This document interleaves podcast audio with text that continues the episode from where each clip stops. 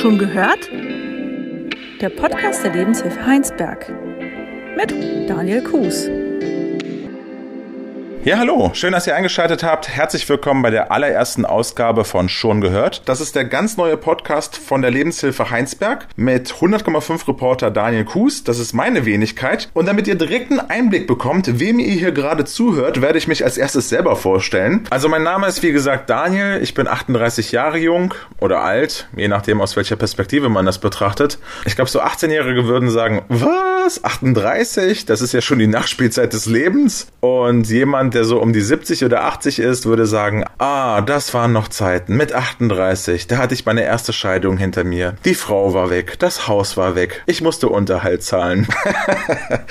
Und ich glaube, in diesem Podcast geht es auch so ein wenig um diese Thematik, sich einfach mal darauf einzulassen, einen anderen Blickwinkel einzunehmen. Ja, zurück zu meiner Vorstellung. Ich bin seit zehn Jahren als Reporter bei 100,5 das Hitradio beschäftigt, habe im Rahmen meiner Arbeit auch immer wieder von verschiedenen Projekten von der Lebenshilfe Heinsberg berichtet, habe darüber Michael Kleinen kennengelernt. Er ist zuständig für die Öffentlichkeitsarbeit und der kam dann vor einiger Zeit auf mich zu und hat gesagt, Daniel, könntest du dir eigentlich vorstellen, auch einen Podcast für die Lebenshilfe Heinsberg zu machen? Das heißt, bei jeder Podcast-Folge fährst du raus, besuchst einen Menschen mit Behinderung oder wenn er zu sehr eingeschränkt ist, dann unterhältst du dich mit seinen Familienangehörigen. Und tatsächlich war mein erster Gedanke, boah, auf jeden Fall, aber ich bin ja eigentlich beim Radio so der Spaßreporter. Das heißt, passt meine freche Art zu so einer Thematik, wo es um Menschen mit Behinderung geht. Ja, und mein zweiter Gedanke war, ich habe schon so oft von der Lebenshilfe Heinsberg berichtet, habe so viele Menschen mit Behinderung getroffen, dabei immer wieder festgestellt, wie lebensfroh diese Menschen sind. Das heißt, bei diesem Gedankengang habe ich mich irgendwie selber dabei erwischt, wie ich eine Barriere im Kopf hatte. Naja, jedenfalls habe ich zugesagt und im Podcast läuft es so ab, dass mir Michael im Vorfeld die Leute raussucht, ich dorthin fahre und Einblick erhalte, wie das Leben mit einer Behinderung aussehen kann. Bei der allerersten Folge treffe ich jetzt auf Corinna. Corinna wird über ihren Autismus sprechen, über die Herausforderungen im Alltag und was ihr Hund Hilda mit der ganzen Sache zu tun hat.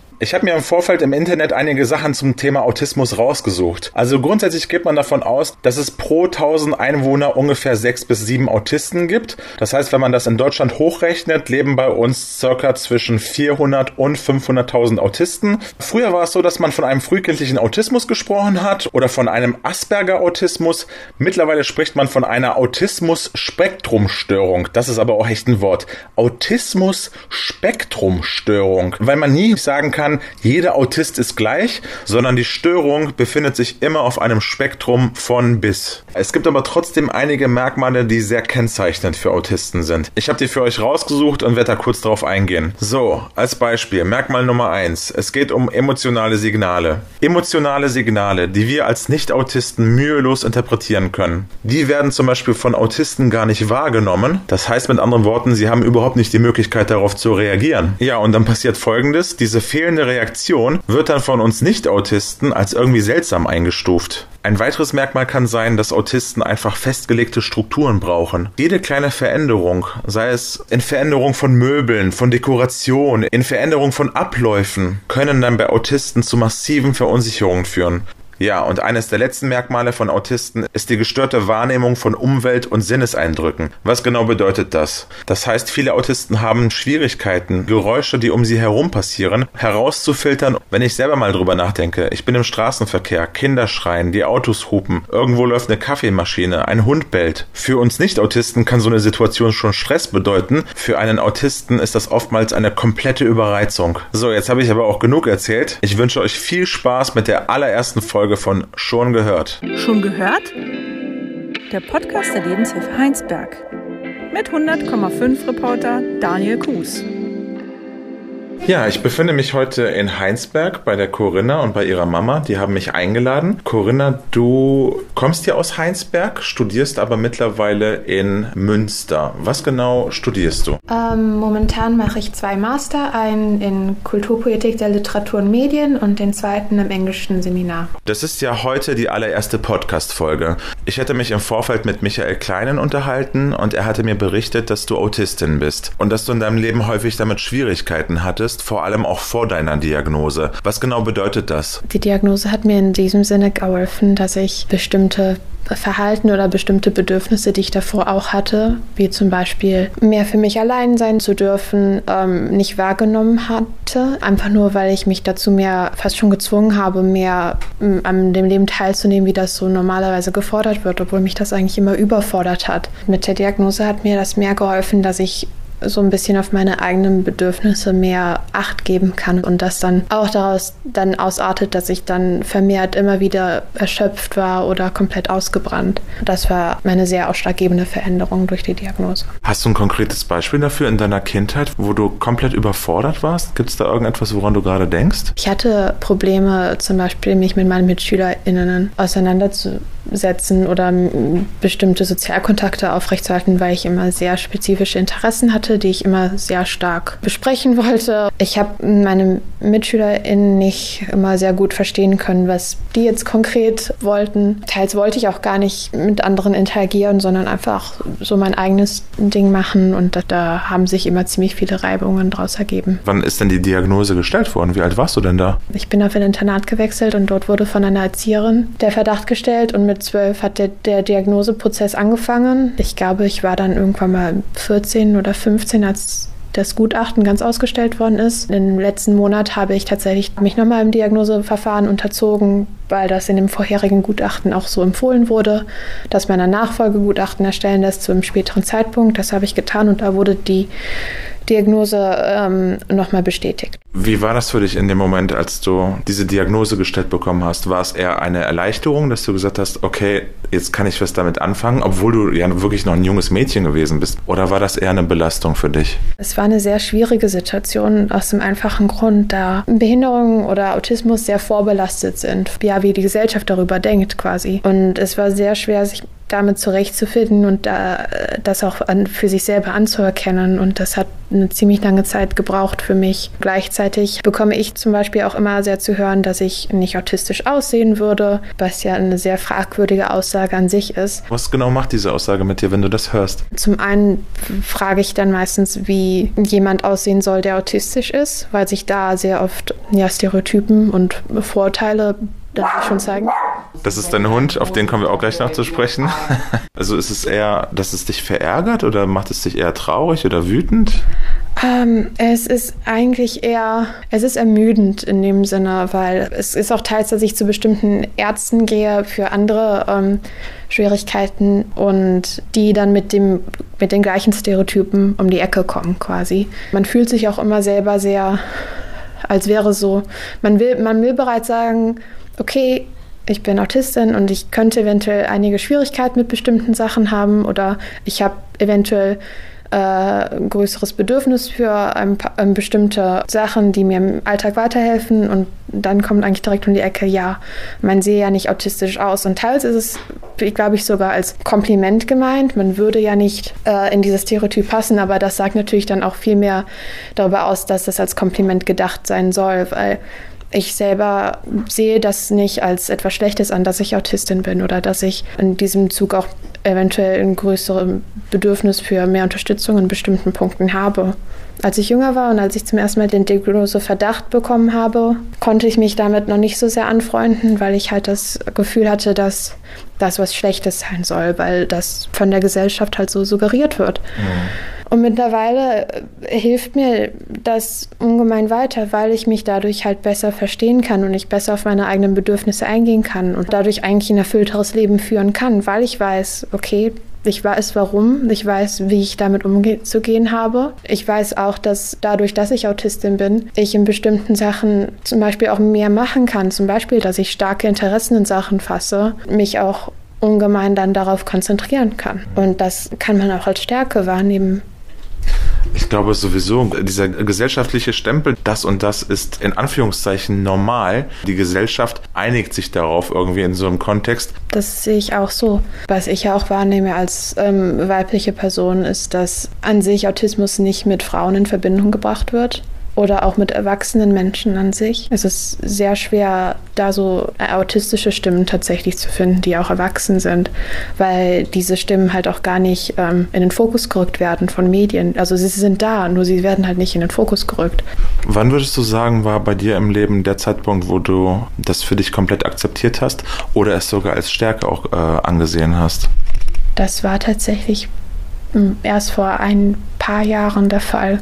Was mir halt auch wirklich geholfen hat, war, dass ich dann auch Texte und Berichte und autistische Menschen getroffen habe, sei es tatsächlich in Person getroffen oder mich mit deren Erfahrungen, die sie geteilt haben, über das Internet beispielsweise auseinandergesetzt habe, mich darin wiedergefunden habe. Das ist ein Teil von mir. Ich bin Autistin. Das ist untrennbar mit mir verbunden und das ist mir halt erst in den letzten Jahren wirklich klar geworden. Aber seitdem ist es auch sehr viel einfacher, zum Beispiel auch für mich einzustehen und dann halt beispielsweise zu sagen, wenn etwas schwierig wird und dann auch entsprechende Unterstützung zu bekommen. Du hast gerade davon gesprochen, dass du dann bestimmte Bedürfnisse dann halt eben hast. Das Bedürfnis dann sich zurückzuziehen, eher Ruhe zu haben oder welche Bedürfnisse stecken noch dahinter? Es sind auch kleinere Sachen, zum Beispiel, ähm, wenn ich kann, vermeide ich Augenkontakt weil ich ihn als sehr anstrengend empfinde. Und es hilft mir bereits sehr, wenn eine Person zum Beispiel diesen Augenkontakt nicht einfordert oder ihn dadurch, dass kein Augenkontakt bestehen ist, als unhöflich empfindet. Dass mir ein bestimmtes Verständnis einfach entgegengebracht wird, ist auch schon sehr hilfreich, was das angeht. Oder ähm, es gab, ähm, als ich zuerst nach Münster gezogen bin, lebte ich in einem Studentinnenwohnheim, in dem ich mir allerdings die Küche teilen musste mit mehreren Personen und auch Bad und Dusche. Das war für mich sehr schwierig, weil ich mich halt nie, wenn ich nach nach Hause komme, nie ganz zurückziehen konnte. Und das lag nicht an den Bewohnerinnen, das waren äh, sehr nette Personen. Aber ähm, ich habe mich abends teils wirklich nicht in die Küche getraut. Einfach nur, weil es mich äh, überfordert hätte, mit so vielen Personen in einem, in einem engen Raum zusammen zu sein. Glücklicherweise ähm, äh, das Studierendenwerk war sehr, sehr zuvorkommend. Wir haben dorthin geschrieben mit der Bitte, ähm, ob ich vielleicht in ein eigenständiges Apartment ziehen könnte, in ein Studierendenwohnheim dort. Ich habe auch recht schnell Antwort bekommen und mir wurde gesagt, es wäre kurzfristig etwas frei geworden und ich könnte mir das ansehen und dort bin ich dann noch eingezogen. Okay. Also, dass ich dort eigentlich eine, eine kleine Küchenzeile habe und ein sehr kleines Bad, aber dass ich, wenn ich nach Hause komme, wirklich auch mich zurückziehen kann und dort eine sichere sichere Zuflucht quasi habe. Ähm, das war sehr wichtig für mich, was das angeht, weil es sonst wirklich dazu kommt, dass ich komplett ausgebrannt bin am Ende des Tages mehr oder weniger und darunter dann auch verschiedene andere Sachen leiden, wie zum Beispiel ähm, mein Studium oder ich, ich, arbeite auch an verschiedenen Stellen. Ich bin studentische Hilfskraft an der Universität. Ich bin außerdem freie Journalistin. Vor der Pandemie habe ich auch eigentlich regelmäßig für die Westfälischen Nachrichten gearbeitet, in einer Online-Redaktion. Momentan ist das aufgrund der aktuellen Situation leider nicht möglich. Um das tun zu können, brauche ich halt die Energie und die kriege ich halt nur, wenn man bestimmten Bedürfnissen halt halt irgendwie nachgegangen wird. Boah, du hast jetzt so viele Themen aufgemacht. Ich habe jetzt direkt 20 Fragen in meinem Kopf. Als erstes mit dem Augenkontakt, dass du ihn versuchst zu vermeiden, weil es dich anstrengt. Strengt es dich dann auch an, wenn Menschen dich dann auch interessiert angucken? Also jetzt, ich gerade gucke ja wirklich komplett in deine Richtung, weil, weil ich einfach deinen Worten folgen möchte. Ist es dann auch anstrengend für dich?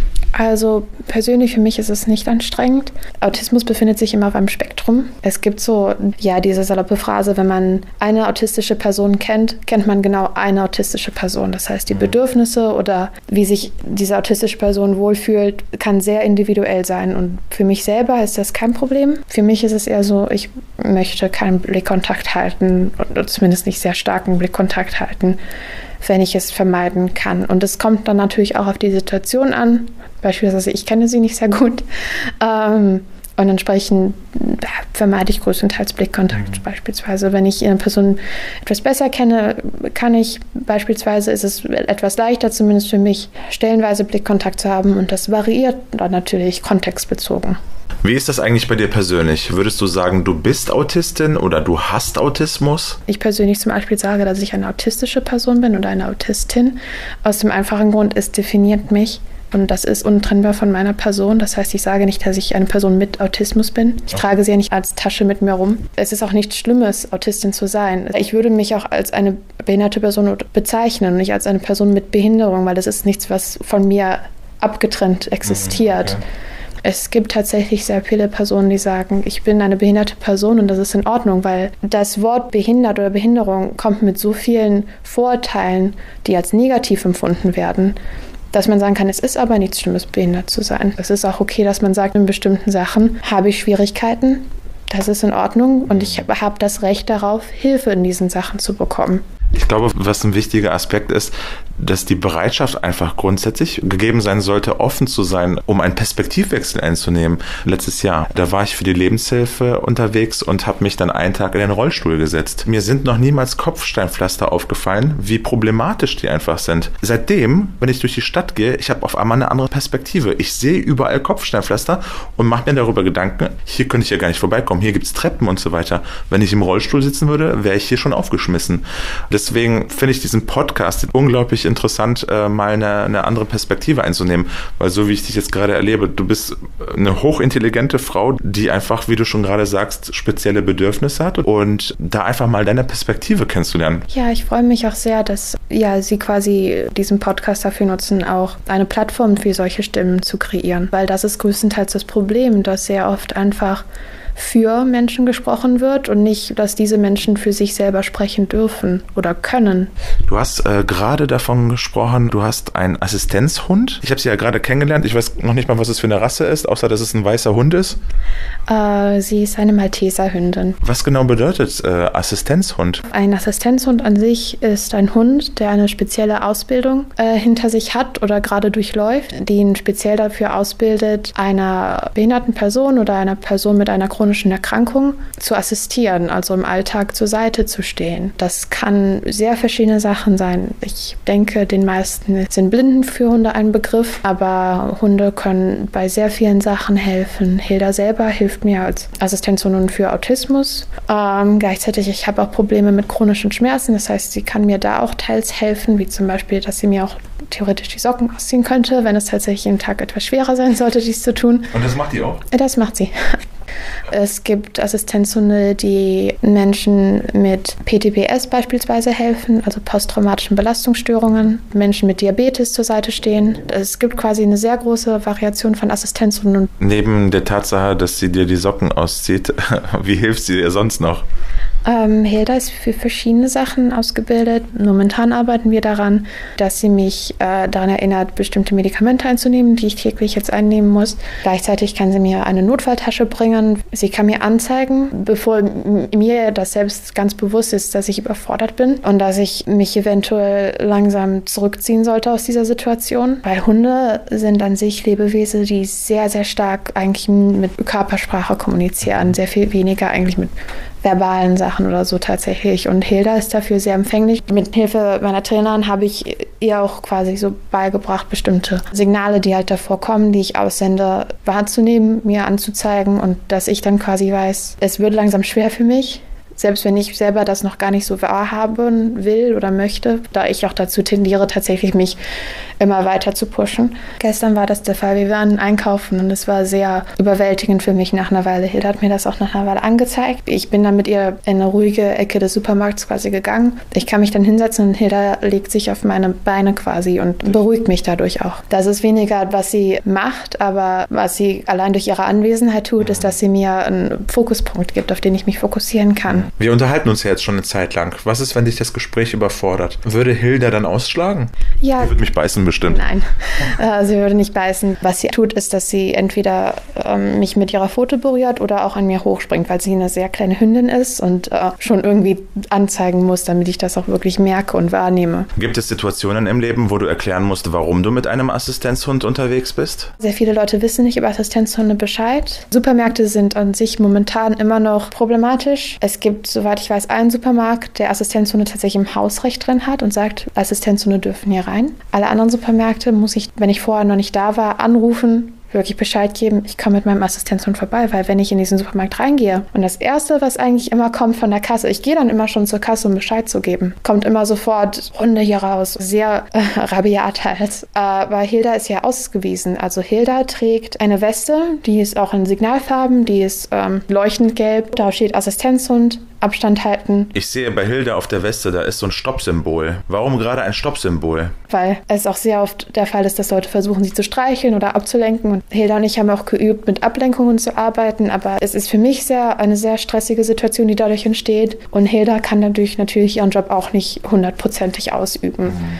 Teils konfrontieren Leute einen auch im Supermarkt und sagen dann, ach, was soll der Hund hier? Ich verstehe, dass Leute nicht wissen, was ein Assistenzhund ist. Man ist an sich schon in einer stressigen Situation. Für mich zumindest ist ein Supermarktbesuch keine einfache Situation. Und dann wird man direkt auf Krawall gebürstet, wie man so sagt. Was macht das dann mit dir in dem Moment? Es ist eine unglaublich, man fühlt sich direkt in eine Ecke gedrängt quasi und man fühlt sich direkt, als würde man als, als schuldige Person dargestellt und man muss dann immer sehr, ich habe immer Flyer dabei, die Assistenzhunde erklären. Wenn du im Supermarkt wirklich so rabiat angegangen wirst, wirst du selber aggressiv?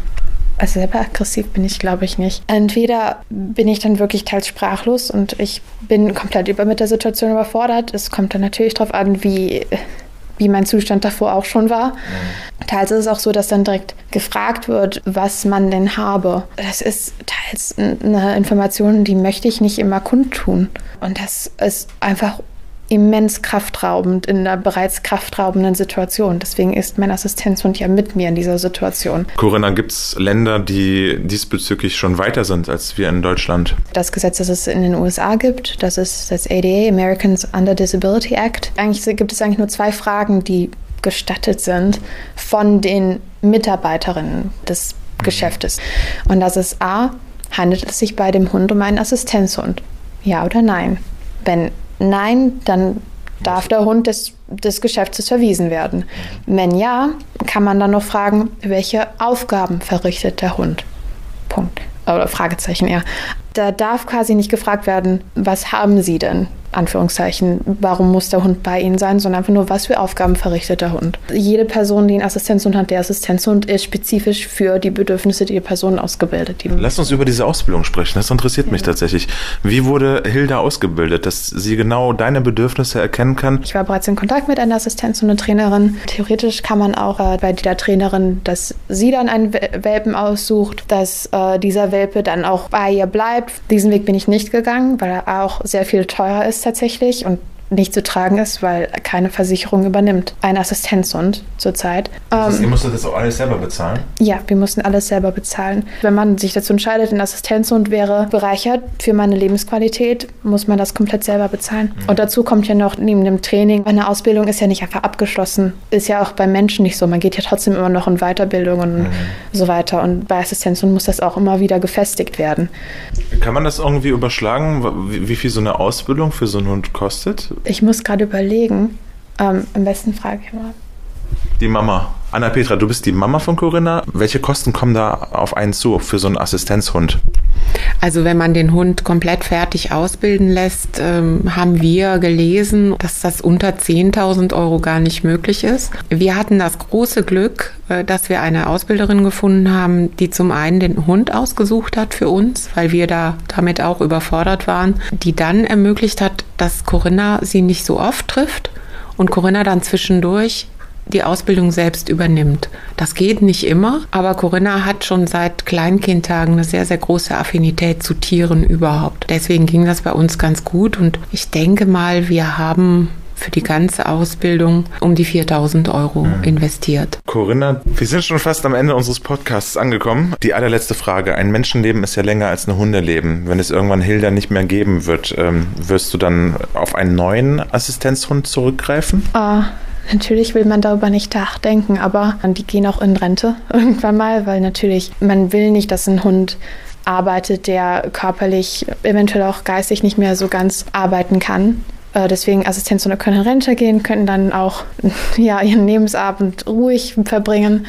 Aber so wie Hilda mir hilft, wie sie meine Lebensqualität verbessert, wie sie mir hilft, ähm, im Alltag zurechtzukommen, werde ich auf jeden Fall, wenn Hilda in Rente geht, äh, mit ihrem Einverständnis dann einen Nachfolger oder eine Nachfolgerin dann finden. Vielen lieben Dank, Corinna, dass du Einblick in dein Leben gegeben hast, dass Mama auch erzählt hat, dass äh, ich Hilda kennenlernen durfte.